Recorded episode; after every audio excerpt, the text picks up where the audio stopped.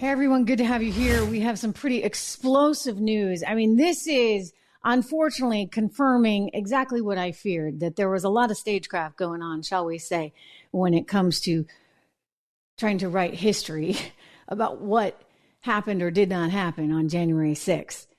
You've heard me voice my concerns about Nancy Pelosi and her use of her daughter, a documentary filmmaker, to make all of the video that you saw.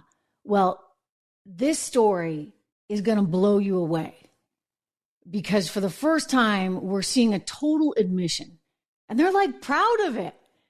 They felt that it was so important to convey a certain message that they had never done this before. And, they felt that it was so, so critical that they actually wove together what they thought was sort of a mini series style, interesting publicity vehicle to get the message out about J6. I mean, regardless of what you believe or you don't believe, and I'm not condoning anything, I'm just saying, I find it really egregious that they had to manipulate the public the way they did, and they're continuing to do it. Okay, don't be fooled. They're continuing to do it. We are all over this in today's show. Plus, I'll tell you, there's a reason Joe's like tearing up, crying at the National Prayer Breakfast. And it has to do with a brand new poll out. Brand new poll, which is maybe good news for Joe. I'll tell you, it's a wake up call to Donald Trump. I have an idea on how he can close this gap. It's a gap with women. I have an idea and I want to share it with you.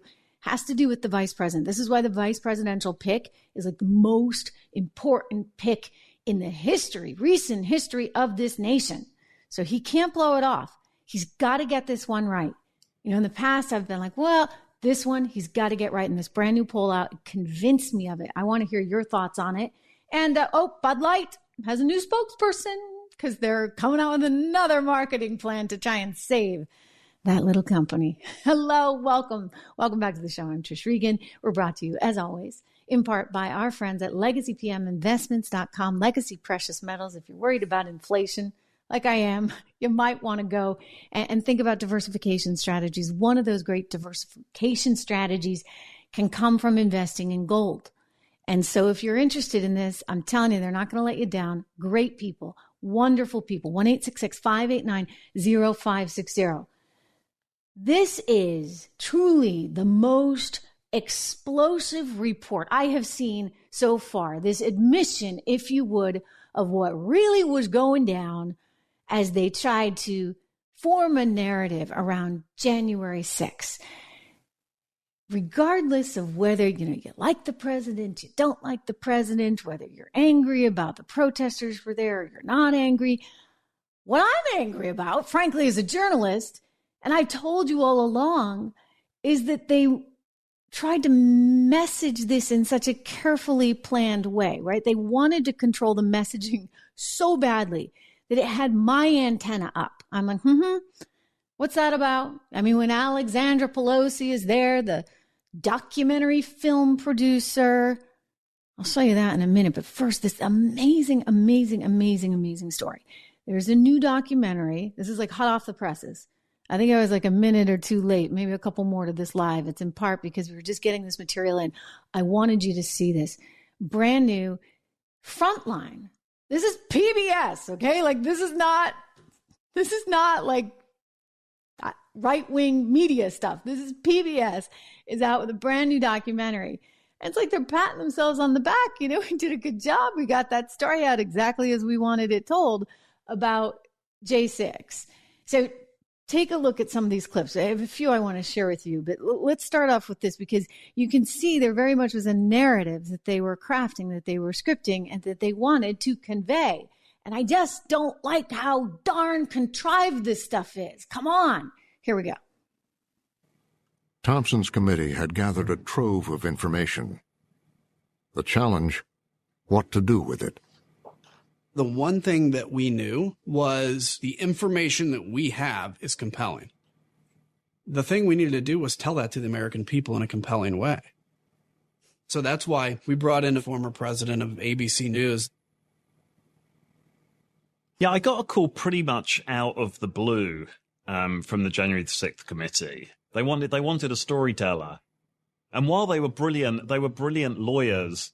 Storytelling for a mass audience is not what they do. Really, I mean, I saw Adam Schiff in the back there, you know, leading man of the Schiff show in that picture. I, I, thought I thought he was a good storyteller, but now he's a lawyer. Kinzinger, they're all lawyers, right? So James Goldston comes to the rescue. Nice man, talented enough producer. In fact, uh, I know him because I almost went to work at ABC News before I went to work at Bloomberg. And so uh, it's a small world, you know, the television circle. Talented, talented, creative storyteller. Fine. But you're a storyteller. You're not a lawmaker. I mean, he's sort of a journalist, but, you know, let's face it, a lot of a lot of it's one of the reasons I don't like that that business because everything is so scripted. If you're on the uh, World News tonight, you get a nine second intro, a nine second tag, and like a minute thirty they call it to to tell your very scripted story that's all done ahead of time. It's not very natural. There's always a prompter. Everything is thought out and planned ahead of time. So you are telling a story when you're reporting the news. And so there's an artificial quality that they wanted or needed because they needed to package this up with one beautiful gold bow to present to the American people. Let's watch a little more coming to us from PBS. They're admitting it, guys. They're admitting it themselves. I mean, this is why this is so explosive. You need to pay attention. You need to understand how the message is being delivered to you, the consumer, the American population and it's being sort of schemed up by some talented people. Here we go. To bring in a guy like this who would think outside the box really did prove to be fruitful. And it was Goldston who really began to envision this as, in a way, a kind of mini series that there would be, you know, sort of nine episodes and that these episodes would tackle particular themes attack on the Capitol, the investigation. The first hearing was primetime television. As the nation is about to witness a defining moment. You get it? It's a mini series, for goodness sakes. They wanted to create a mini series. They wanted to, to, to keep you sort of on pins and needles. Oh my gosh. And then what happened? And then what happened? And then what happened?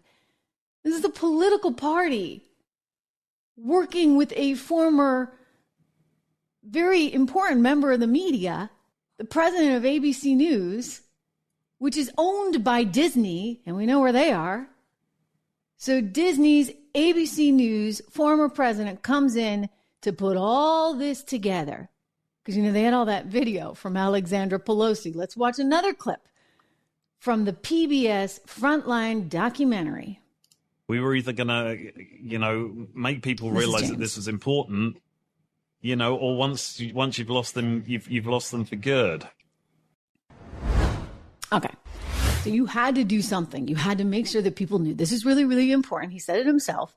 And so this is what we did. And we had to make it interesting, right? That was that mini series that they were trying to create. It it basically confirms what I had feared all along that there was a deliberate calculation going on with how this all went down. I mean, how is it that Nancy Pelosi is told this could be a really challenging time for you. Do you want us to bring in reinforcements? And the answer was no. And so she, you know, she had to file out of the Capitol building. We know that. Again, let me be very clear. I mean, I don't like people busting into the Capitol building. I mean, that was not okay. Like, that was not okay. But you know what's also not okay? When there's an effort to present it as something that I'm not so sure really it was. Again, I haven't seen all the what this zillion hours of tape, zillions and hours of tapes. They still haven't released all that. I know Tucker got some of it. It may have cost him his job at Fox News. We'll get to that in a second. Chuck Schumer certainly wanted him gone after he dared to air some of that because you couldn't couldn't say anything against the narrative. I'm like out on a limb here saying this. I mean, again, I'm not condoning what they did. I'm just finding it extremely curious that of all the journalists that you could have called Nancy Pelosi, and you have plenty of them on speed dial, you got your daughter in there to take footage of everything that was happening. And then you turn it over to your consultant that you hire, who used to run the whole shebang there at ABC. I mean, wow, you're you're really trying to present. Maybe they figure, you know, Trump's so good at this. He's so good at the showmanship that we got to do it too. The reason he's good at the showmanship is because I don't know, maybe it just comes by he comes by it naturally. Like it's authentic. And that really is him. And he's a little bit showy, right? Like he had the apprentice for so long, and that's just him. You're not gonna it's not like you're taking the lawyer and marrying the lawyer with James Goldston so that you can come up with some really cool, crafty way to convince the American public of something. Like Trump's just doing Trump. Anyway, Alexandra Pelosi was called in to film everything. And again, not a journalist, the daughter of the Speaker of the House at the time. And they just milked this thing for all it was worth. Very few people actually, after a while, reported that this was Pelosi's daughter's footage. They just kept playing it on a loop for America, for everybody to see. I mean, there were a few, right? Drew's got the tape queued up. I, we've got a couple clips. One, you know, you know, she's ready to punch. She's ready to punch Donald Trump out. He offered to come to the Capitol, and she didn't want him there. Like it's all kind of weird, right? Like people are like, "Oh, he didn't come." We, well, she did not want him to come. Nancy Pelosi said on tape for I imagine some wonderful effect that she was going to punch him out if he dared to show up at the Capitol. He tried to go to the Capitol, and we're told by him that Secret Service would not allow him. So let's cut to some of Alexandra Pelosi's footage on this whole topic. And that's what this is all about. Secret Service said they have dissuaded him from coming to Capitol Hill. They told him they don't have the resources to protect him here. So at the moment, he is not coming, but that could change. Oh, he comes, I'm going to punch him out. This is Oh, my wow, moment. I would pay to see I've that. been waiting for this, for trespassing on the Capitol grounds. I'm going to punch him out, and I'm going to go to jail, and I'm going to be happy. Guys, did, did you notice the little CNN exclusive? CNN exclusive. CNN got the exclusive from who? Oh, Alexandra Pelosi, who was there shooting on behalf of her mom and HBO. So she's getting paid as well. And then, you know what happens? They take the footage and they sell it to the highest bidder, which I guess in this case must have been CNN. And so CNN then puts its stamp on it as though it shot the thing itself. That's what you'd think, right? Nah, no, it was the daughter of the Speaker of the House that shot it. ABC News, they actually admitted that originally. I, mean, I don't know what happened in the subsequent reports, but I think we have an example. Never before seen footage. Yes, yes. House Speaker Nancy Pelosi shown fleeing the U.S. Capitol as it was under attack on January 6th. The videos captured by her daughter, Alexandra Pelosi, a documentary filmmaker. We have got to finish the proceedings, or else it will have a complete victory. Okay. So can we just say, like, l- let's leave aside whether people should have done that or not, or regardless of how you think about Donald Trump and what he said in the days following the election and whether or not he should have just, you know, ridden out on his white horse and said, I'll be back. Regardless of any of that, they tried to control the message in a pretty pretty significant and, um, if you ask me, a little bit corrupt of a way. Was all insiders, all insiders trying to script this thing out. And that's exactly what they're doing again. Just consider what we have heard, ladies and gentlemen, on the airwaves over the last several months. Our friends over at Grabien, they put this little compilation together, and I want to show you part of it because it's it's a little nauseating. I mean, they, they have their script and they're sticking to it, every single one of them in the mainstream media. Let's take it away.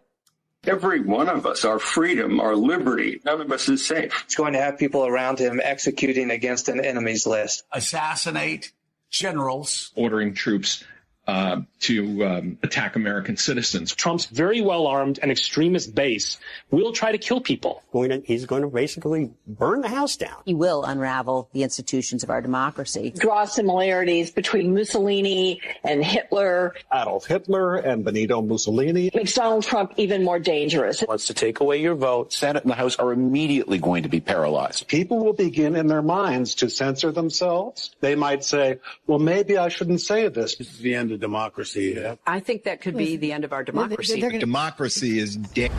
Oh yeah, she loves saying that. She's it's the end of our, and that's what they're saying. It's the end of our democracy. It's the end of our country. It's the end of everything. I mean, then it gets really wild. Like he's going to kill people, this, that, and the other. And I'm just like, wow, guys. I mean, that's really, that's pretty aggressive language. We had Whoopi, Whoopi Goldberg. You you love her, right? I, I know you don't. On ABC the other day. Disney owned ABC. I'm thinking ABC's coming up a lot here. You know, MSNBC does its part, the NBC side of things.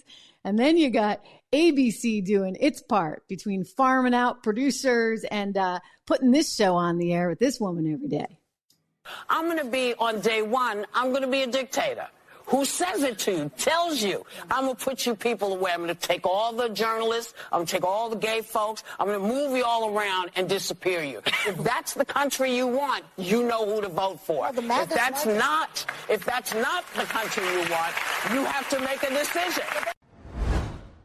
Okay, but let me just remind everybody. They scripted the whole J6 thing out for the hearings again, not I, I gotta be careful, right? Because like I'm not I'm not I'm not saying it like I, I actually don't think that people should have protested in that way. And I didn't like seeing the guy with the outfit. But but that said, was it really what they're trying to tell us? Because we're left saying we can't trust you people. We don't trust you because you keep lying over and over and over and over again. You didn't tell us that that virus came out of Wuhan, China. And then what do you know? Turns out, yep, came from a lab in Wuhan, China. I guess I have to be careful even saying that. I mean, you get shut down for this kind of stuff. Remember? The CIA, they say they're still not fully decided. They're still divided, but every other three letter agency, they've all come out and admitted it. This is stuff you couldn't say. They went bonkers when Trump said it. He had seen some intelligence that suggested, yeah, it could have come from a lab in Wuhan, China. You couldn't talk about Hunter Biden's laptop. Mm-mm, fake false information, disinformation, misinformation. I'm sorry, the whole thing was true. But yet we had to look at 51 ex spooks and spies telling us, oh, no way this, no, no, it's just Russian disinformation. Fed to you courtesy of Rudy Giuliani. I mean, they threw him in there too because he was the unfortunate one that got the call from the computer guy in Delaware. No, that laptop was real. So after a while, you see how people get desensitized to this. And then we learned that it was not a CNN exclusive. CNN was not inside the darn Capitol building. No, no, no, that was Alexandra Pelosi who sold it or gave it or whatever to CNN because they wanted to control this message. And so when they sit there and they start telling me that he's going to kill everyone, he's going to lock everyone up, I'm just kind of like, wow, is this all part of the scam? Is this all part of the deal? Is this all part of the messaging where everybody's in on it together? Time magazine actually had a very interesting story. Again, time. So this is this is not Breitbart. I like Breitbart, by the way. Good, good, good, good website. Um, it gets its share of in its share of troubles. But anyway, Time came out with an article and they said maybe this is 2021 and they pointed this out as well, a secret history of the shadow campaign that saved the 2020, saved the 2020 election. In other words, you need that shadow campaign. They were on it. I'm telling you, they were on it in 2020 for sure. You had comedians all over it. Heck, they were prepared. They were prepared for battle. They were going to do exactly, mark my words, exactly what Donald Trump did. They were going to contest the election legally however they had to do it. They were prepared. Hillary Clinton telling us this. I got I got to play you this clip. You remember this? Hillary Clinton This this blew me away. Hillary Clinton was totally prepared to do whatever she had to do to make sure that Donald Trump didn't spend another four years in the White House. And so, you know, she'd been already saying, illegitimate president, not my president, blah, blah, blah. You know, she had Jimmy Carter out there carrying her water and the mainstream media, then a few members of Congress like Maxine Waters, who just, you know, not very smart people or just very political people. I suppose that's how we can describe them. Maybe they are very smart because they're extremely political, saying, you know, he's an illegitimate president, not my president, etc. Well, she was prepared to go to battle. She was telling the Democrats, you're going to have to fight this. If he wins, be prepared. Let's watch her. She did this little podcast. I fell off my seat when I heard this. I brought this to you at the time. I was astonished. She tells her former, one of her press people, uh, that they're going to have to fight no matter what. Like Biden's got to fight no matter what and hang on, hang on, regardless of the election results. This is in August 2020, all right? The election didn't happen until November. Thank you very much. You know, Joe Biden should not concede under any circumstances because I think this is going to drag out. And eventually, I do believe he will win if we don't give an inch and if we are as focused and relentless as the other side is. Whew. So then it becomes what a battle of wills. Like who can do this the hardest, the most? I talked to Dershowitz about this. He was on the show, I don't know, a couple months ago. And he's like, look, I represented Gore in Bush v. Gore. We were dealing with hanging chads in Florida. Like, it's not like this stuff hasn't happened. When elections are close, you try and go through legal methods and means to try and figure out what really happened. Now, it is it is very clear that Donald Trump lost the popular vote by some 7 million votes. But hey, he lost it before, right? With Hillary Clinton, she won the popular vote. It comes down to the electoral college, people. That's why at one point Democrats wanted to get rid of the electoral college right before 2020 because they were worried he may have a path through this electoral college. We can't let him have a path. We can't let him have, let's go back to the popular vote. Well, anyway, he lost the popular vote, but it was more narrow on the electoral side, and that's why he was fighting so hard until the very end. And that was when, um, you know, they made a decision like he just wasn't going to do it. And, you know, I, I, I can't give you any kind of sort of analysis on the legal methods, etc. Did he have the most talented legal team? Not so sure about that. Uh, kind of like the E. Jean Carroll thing poor Lena Habba. Uh, we talked about that yesterday. But anyway, I, I mean, did he? I, I don't know. And I, am not a legal expert, so I don't want to weigh in on any of that other than to say ultimately the courts decided against him. So when the courts decide against you, you know, that's, that's sort of the end of the story. But what's happening now?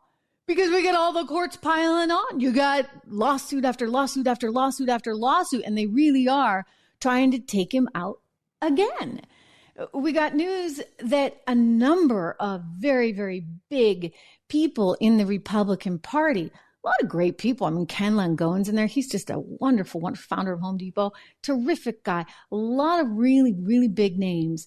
There's Bloomberg article the other day talking about how all this money was still going into Nikki Haley's campaign. So I think that they're really holding out some hope. I mean, I, I, I think that they'll eventually decide, okay, if Nikki can't get it, we're not gonna, we're not gonna want Joe. I still think they ought to run Nikki as a Dem. But we're, we're dealing with a, a situation now where I think some of the big money recognizes how aggressive they'll be. My problem is, my problem is, it doesn't matter if it's Trump, if it's Nikki, whoever it is, they are so determined not to let the other side, the Republicans, win that they'll cast her however they need to cast her. They already have. I've already played you some of the footage. They're calling her racist and this and that on The View. Oh, she's in trouble because she didn't say the Civil War was all about racism. It was about a lot of, yes, okay, like, yeah, that's sort of the given, but there was a lot of economic. I say this as a student of economic history, a lot of other stuff going on. It was the expansion of the of the US and the North trying to have more power. We're becoming an industrialized society. They wanted to get away from slavery for ethical reasons, yes, but economic reasons too. Well, you can't be nuanced. They're going to go after you. They're going to take one little clip and then somehow paint you as however they want to paint you, despite the fact that she's actually, I believe, half Indian, right? So whatever. You you can't. You understand? You can't say anything, do anything if you are on one team. If that team has a red color on it, forget about it. You're just one of those stupid, crazy, Bible clinging nuts. It can't go on like this. You understand? It just can't. This can't be how we're going to operate, ladies and gentlemen. We got to be smarter and better and, frankly, more humane than that. I'll tell you who gets this. The CEO of JP Morgan Chase, none other than Jamie Dimon. He went over to Davos recently, you know, that big shindig that they have in January every year. And it was great because he went on CNBC, one of my former networks, and he sat there and he told them all, and basically everybody at Davos, hey guys, you gotta not just label half the country, 75 million Americans that voted for Trump as bad people. Like, that's gonna backfire. And he's totally right, spot on. Watch him here. Ladies and gentlemen, Jamie Dimon, take it away. We've got this great hand, but when people say MAGA, they're actually looking at people voting for Trump and they think they're voting, and they're basically scapegoating them that you are like him uh, and but I don't think they're voting for Trump because of his family values. Now, if you look, just take a step back, be honest. He was kind of right about NATO, kind of right about immigration. Mm-hmm. He grew the economy quite well. China, Trade, China ta- virus. Tax reform worked. Mm-hmm. He was right about some of China. I don't. I don't like no, what he did. No, I said China virus. Yeah, I understand. When he, when he, yeah. he, may have been right. He, he, and I don't like how he said things about Mexico. I don't like. But he wasn't wrong about some of these critical issues, and that's why they're voting for him. And, and I think people should be a little more respectful of our fellow citizens. And when you guys have people up here, you should, you should always ask the why. Not like it's a binary thing. You're supporting right. Trump, you're not supporting Trump. Why are you supporting It's hard to Trump? hate 75 million of your fellow Americans. And it's, I, I agree. It's done And, you know, the Democrats have done a pretty good job with the deplorables, right. hugging onto their Bibles and their beer and their guns. I mean, really, like, can we just stop that stuff and actually grow up and treat other people with respect and listen to them a little bit? and, and I do think the economy will affect. And I think this this negative talk about MAGA is going to hurt Biden's election campaign. You heard that negative talk about MAGA because people are like, I mean, you're backing them into a corner. It's like, no, no, I, I just want to, you know, maybe keep some more of my income. If I, I, I don't want to have to go out and buy a new EV. I'm not against them, just don't want to have to buy one right now. I, I don't want to have to pay sky high gas prices because you guys are deciding to shut off oil here in the US. I wish I didn't have so much inflation. I wish that, you know what, I could get my kids' community center back. If you're in Roxbury, Mass, you're dealing with that right now. I wish I could feel safer on the state streets in New York City because, you know, if, if people attack a police officer, they'll they'll get sent out of the country for it. That's a big story right now. We'll get to it in a second. But you know what? Listen, this is why this election is so important, and I, I'm I'm stunned by the results of a brand new poll. I got to tell you, I didn't expect this. I've seen every poll showing that Trump is way ahead, and this is why I'm telling you, ladies and gentlemen, it is so important who he picks for his vice president. It's just so critical. He's he's you know trying to play it down He's trying not to get everybody too excited about it. But listen, he's going to have the right team around him right now because they're going to do everything they can to take him apart one by one. And right now, it's working. Brand new Quinnipiac. Before I even, Quinnipiac is a pretty good poll. So back in 2016, they were saying Trump was going to win. And I remember I was at Fox at the time, and you know they get kind of snooty about their polls. They're like, "Hey, don't don't cite that Quinnipiac poll. You know that's really not a good poll. We have our own polling." Blah blah blah. Well, let me just say, like their polling didn't show what the Quinnipiac poll showed, which was that Trump was going to win. And then again in 2020, Quinnipiac showed a pretty tight poll. Well, right now we've got Reuters, New York Times, every every other poll is showing that Joe Biden is way behind and that Trump is going to win. And then all of a sudden, whammy, this one hits today. I think Drew's got it. Let's show you. Ladies and gentlemen, not good news. Six point lead Biden has right now over Donald Trump. And guess why? Women. He has got, I, I say this as somebody who doesn't want to see the policies of this administration, which are terrible, terrible doesn't want to see those policies there for another four years. So I'm going to tell you this Donald Trump needs to think long and hard about who he chooses and whoever he chooses, he needs that person to help close this gap. because women, they could say, hey, I'm going to vote for the nice guy. The guy I think is nice, but hey, this I don't know if he's not nice, and he's not keeping you safe, ladies and gentlemen. Not when we see what's going on in the Middle East. But he's going to play to that crowd. He's already doing it. So Donald Trump needs to focus on this. I want to know who you think, right? Let's just be very open with each other here because we don't want taxes going up. We don't want more inflation. We don't want chaos at the border and we don't want what potentially could happen overseas happening. So if he needs to close this gap, then everybody needs to wake up and smell the coffee and he's got to try and find a way to do it. That might mean choosing a woman, just saying, one that's non threatening, that's smart, that is capable. I mean, they'll destroy her anyway, right? Like that's, that's what they do. But he's got to try and head that off somehow, some way. Does he know that? I think he does, but he's trying to kind of downplay expectations. We saw him the other day on with uh, one of the Fox reporters. Let's take a look at this.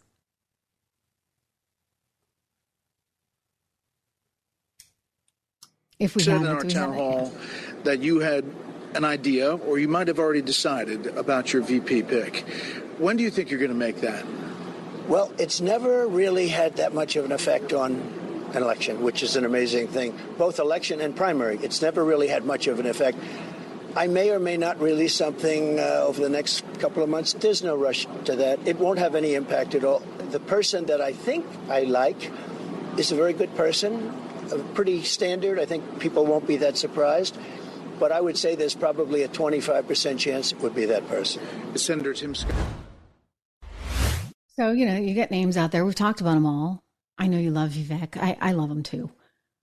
I don't think it's going to, I think you double down on the base and you, you run the risk that you're not going to bring those women over. Women, they don't like what's going on at the border. They don't like what's going on overseas. But you know what? They feel like he might be, you know, whatever. Maybe they're, they're drinking the ABC Kool Aid. They watch too much of The View. I don't know.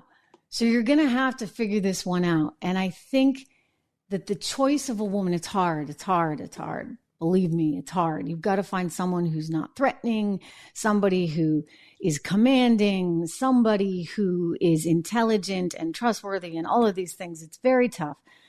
But we do have a lot of talented women in the Republican Party. And you're going to be up against something because I have some names, by the way. I'm going to throw them out there. Um, I'd like to get your reaction, but you're going to be up against a lot. Taylor Swift, for one, I think she's going to get political. That's that's just my little instinct. I think Taylor Swift's going to get a little bit political. The New York Times had a piece the other day saying that, hey, they're trying to court her. They're trying to court her hard. But you know, there there is one woman that beat her before, right? Like she tried to campaign against her. I'm talking about Tennessee's Marsha Blackburn. She's a little bit older, right? She's grandmother, so maybe that takes away some of the edge, the the threat. I don't know. I mean, I'm throwing stuff out there. Like I, am curious to get your thoughts too, because it's a live show and we got a chat going on. So I want to know. This is a very big topic, of course, for all of us, and I think it's incredibly important. I think that this vice president choice is going to matter more than anything in any recent election history. I, I know a lot of you. Yes, you like Kristi. I see that. I know that. um I know that a lot of people like Kari, Kari Lake, she might come across as too, like, again, you need somebody who's not polarizing here. And that's, that's tough. Like, it's a very tough thing. Tulsi Gabbard. I see some of you, you know, you talk about Tulsi. Oh, I hear no. Somebody's saying no, don't you don't want Tulsi. Um, Tulsi Gabbard. I mean, she's she was a Democrat, but again, it might be a polarizing thing. They already tried to destroy her. I mean, she actually had a shot in the Democrat Party. So what did Clinton say? What did Hillary Clinton say? She said she was a Russian spy. I'm sorry, this woman like is a former military member, and Hillary comes out with she's a Russian spy. I mean, I'm just telling you, this is wow to me. Like the the aggressiveness, the venom, the coordination. Like, how do we stand a chance against that, right? So I think the risk for Donald Trump is he could he could double down on what works, which might be Vivek, right? Or he could try to bring in more people. It's it's a tough one because they're going to shoot whoever he picks down. They're going to pick her apart. Heck, you know, maybe he goes with Nikki. I mean, that's crazy. I know nobody likes Nikki right now, but maybe if Nikki were in there, it might maybe diffuse some of this. I mean, you get the mainstream media right now; they're they're they're trying to prop up Nikki, so then they're to look really stupid. Of course, they did that with Trump. Remember, like Morning Joe was all over Trump because they wanted him to be the one that won against Hillary. Uh, Don saying Huckabee Sanders would be, oh, that's such a good idea, Don. That's such a good idea. He's talking about Sarah Huckabee Sanders, former press person for Trump, and and she's kind of yes, Sarah Sanders. There you go. She's she's not threatening. She's a mom. She's by the way super smart and a great person. I like her a lot. I know you guys like Kristi too. I, you know, he, he, this is this is a tricky one because women have to like her. All right, we're gonna forget about men. All you men, you got Trump. So who who in America right now, in American politics, is to reel in women the way they think Taylor Swift can for the other side. I mean, he needs to be smart about this. We need to be smart about this. We need to start talking. I mean, I mentioned Marsha only because I know she beat Taylor already. Taylor Swift campaigned for Marsha's opponent in Tennessee, and it didn't work. It did not work. And Marsha's extremely smart. Senator Blackburn, she's she's been on this show. We, we should get her back on, right? We can ask her about this stuff. She's a grandmother. She's a really interesting person, and and she's uh, somebody who who might possibly stand a chance. Tulsi Gabbard, as we said, Kari Lake, I don't know, Kristi, good idea, good idea. Will will women like her? I, I hate to say this. This is darn, darn pretty, and that's interesting, right? In the in the media environment and how other women respond. Again, I'm just being complete. It's all out on the table right now because we have to together think this one through and come up with some good ideas. You know, Sarah Palin was neat because she kind of had a a way about her that was extremely dynamic that wasn't really off putting, that wasn't intimidating. I'm not saying Sarah Palin, by the way. Um, at the end of the day, I think a lot of people didn't find her bright enough, smart enough to be able to be in that position. Not that any of these vice presidents are, let's be honest, right? Like Kamala, I'm sorry. And by the way, she's not going to pull either blacks or women, right? Like, that was the idea with Kamala, that she was going to check all these boxes. So I don't want someone who's going to just check boxes.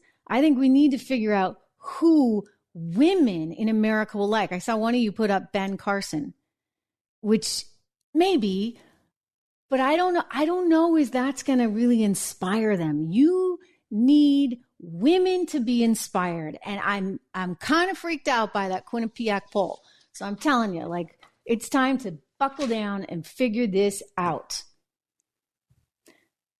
I have one more story I want to talk about, but before I do, and that's Bud Light because this update is crazy, just crazy. Before I do, I'm going to tell you about my friend's podcast. Lee Habeeb has a show called Our American Stories. And if you have not subscribed to it, you got to go over there and do that. By the way, guys, guys, guys, you know what? We're climbing in the audio charts. We're climbing like we're way up. And it's you. You guys are doing this. Because so I, I think because I, I always remind you to go and get Our American Stories. And I always say, hey, while you're there, would you please make sure that you subscribe wherever you get your podcasts, wherever you get them, subscribe to the Trish Regan Show. So we're all of a sudden climbing, climbing, climbing in those charts. And I want to thank you for that. So thank you for subscribing to me, but make sure you also subscribe to Our American Stories. It's just a wonderful, very, very different, obviously, no politics and important stuff because it's our stories. It's the history of America. It's the history of great Americans who have come from all walks of life and all kinds of different places and they've made it.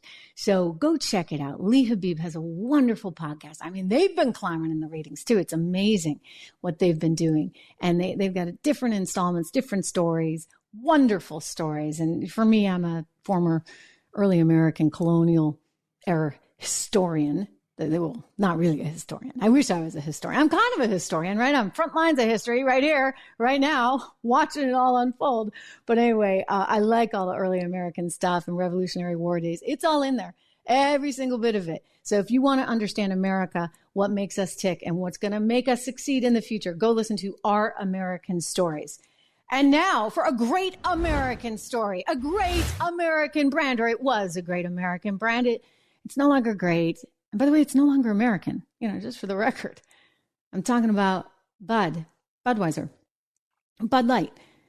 They have a brand new marketing plan that I'm going to tell you about in a second. But to my point on it used to be a great American beer, well, a couple of big conglomerates got together out of Brazil and out of Europe, and they came together, they formed a company, and they bought Budweiser for many, many, many, many dollars.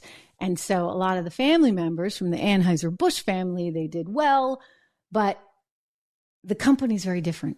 Very different. I mean, all kinds of things happened, right? They changed their headquarters. The marketing headquarters used to be in St. Louis. Now they're in New York. And with that went sort of the entry of a whole different line of thinking about how we're going to market. And I think they're all the same people that were kind of in cahoots with, you know, the people we were talking about in the beginning of the show, right? So you've got a group think mentality and all of a sudden, the next thing you know, they're getting this uh, TikToker to do their beer ads. I'm not going to torture you with that one again. But as a result of that, everybody was upset. Everybody was mad. So many of you were like, oh my gosh, like I, I remember the first time I had Bud Light, I'd just gotten off my factory shift, blah, blah, blah, I was with my dad outside on the farm. I mean, this is everyday Americans, right? We're all everyday Americans and we can remember these stories. And Bud Light was iconic, number one beer in America. And then its sales started tanking, tanking, tanking, tanking, tanking. They're still tanking. So they got to come up with new ideas. Well, this is the latest and greatest. I mean, they got Kid Rock. They got Kid Rock to come out and endorse them. I th- they got Travis Kelce, right? Like everybody's getting Taylor and Travis. And now they've got a guy I actually had never heard of, but they must think he can help because he got canceled, so to speak. He was a successful comedian, was, I guess, going to be on SNL, and he got canceled because he got, you know, in trouble for saying some things that people misinterpreted. Because Lord knows you can't have a sense of humor about anything these days. I mean, you can't even talk about alligator moats. That's yesterday's show you're going to watch. I think it's hysterical. I do. I do. I do think it's hysterical. Um, anyway, yeah, you can't talk about these things. So they they got out this guy. Um, what's his name? Let's put up his Instagram because uh, oh here he is, Shane Gillis. He just announced on Instagram. Maybe we'll go to Instagram first, and we'll we'll share this from the New York Post. Just happened like seconds ago. Shane Gillis. He's got a paid partnership with Bud Light, and he's really excited to announce it. He is a Bud Light partner, and the New York posted a story on it. You can see they think I, I, they think it's going to save him because apparently he actually was canceled himself, and so somehow there's some kind of you know simpatico there. So he's a comedian, and they think that this is going to be the be all end all. The the marketing guy, I guess, said something to Fox Business about how this was going to usher in a new time, et cetera, et cetera. They're hoping and praying like something's going to happen, right? So this is all designed to go with the March Madness campaign. They write Gillis is no stranger to culture himself. The comic was hired by Saturday Night Live in 20, 2019, coming to us from the New York Post, by the way. I'm just quoting here, but was promptly fired after old jokes he made on his podcast resurfaced. And many interpreted this as, as being really problematic. So, what did they do? They fired him. And I guess he went on Joe Rogan recently and he, he talked about this whole thing. He's talked about Bud Light. He made fun of Bud Light. He said, and I quote, it became a joke. That's tough to overcome marketing wise. It's tough to get people to order a Bud Light publicly. You're going to get made fun of. Wow. So so then Bud Light goes and hires him. Bud Light's like, oh, let me get everybody who hates me. Maybe I should just bash Bud Light every day and then I'll get a gigantic deal with Bud Light, right? Is that is that the answer? Apparently, because you know, Kid Rock did the boom boom boom boom boom thing, right? And then Kid Rock gets a big deal with with uh, Bud Light. I'll tell you, you know, if they really wanted to succeed, they'd go and give Donald Trump super PAC some money. of course, he doesn't drink, so that, there goes that idea. But this is the latest and greatest. I'll tell you, the stock it, it's been pretty challenged. I want to give you a read on this right now. Shares of Bud, they are still. Let me see if I can tell you. Shares of Bud still pretty much. Uh, they've they've come back a bit a bit, shall we say, from those disastrous days. I mean, it just was unbelievable when we saw this. It's up today because they like this news. They're like, okay, the company's actually figuring it uh, out. They're trying to do something, trying to do something. 1.5% gain on shares of Bud. And hey, you know what? They're trying to make a big comeback here. They're trading at $62.69 a share, which puts them actually back in the range very close to the range they were before the whole fiasco started. I mean, I'll tell you, they've started to improve. Really, I would say you can almost pinpoint the time. They brought in Kid Rock, that made a difference. Now they're bringing in this guy. Shareholders love it. They're, it's up 1.5%. Listen, at the end of the day, it's going to be whether or not they can deliver on earnings. So if people go back and they buy Bud Light, they'll be fine. But if they continue to fall, if sales continue to decline, as we've seen, I mean, you've seen Bud Light down, what, 29%? I don't know how the earnings, and it's a very diverse company, by the way, in terms of uh, its beers. I mean, they got hundreds and hundreds of beers, and they have the ability to sell them all over the world. So it's not like Bud Light's everything, but it's kind of important. And I guess it's just going to come down to whether or not the whole boycott thing really sticks. Do you think it will? Do you think it won't? Tell me who you think should be vice president of the United States of America for the Republican Party. I am telling you, it's serious, guys. It's really serious. It's good to see so many familiar faces. Thank you for being here. I really appreciate it. We are growing and we're getting stronger. And listen, we need to be creative and thoughtful. And my interest is making sure that the conservative policies are the ones that are promoted because we didn't even get to it today. We can we can tackle it tomorrow, but we're in a we're in a tough spot, right? You look at what's going on in the Middle East right now. You've got an administration that's talking about making Palestine a state. I mean, it's like, wait a second, you do that and then you get what you want? Come on. I, I, am sorry. Like, that's, that's just, what one took over the line. that song, Sweet Jesus. I mean, that is just, that's like not good. If you're going to let what happened happen and then you're going to reward with giving them a state, well, I, I, I don't know what is in store for our country. Please make sure you subscribe. Please make sure you share this. Please make sure you tell your friends. It's really important. Go to the audio podcast, subscribe to the Trish Regan Show. Make sure you like, that you share, and we'll reconvene tomorrow. Thank you.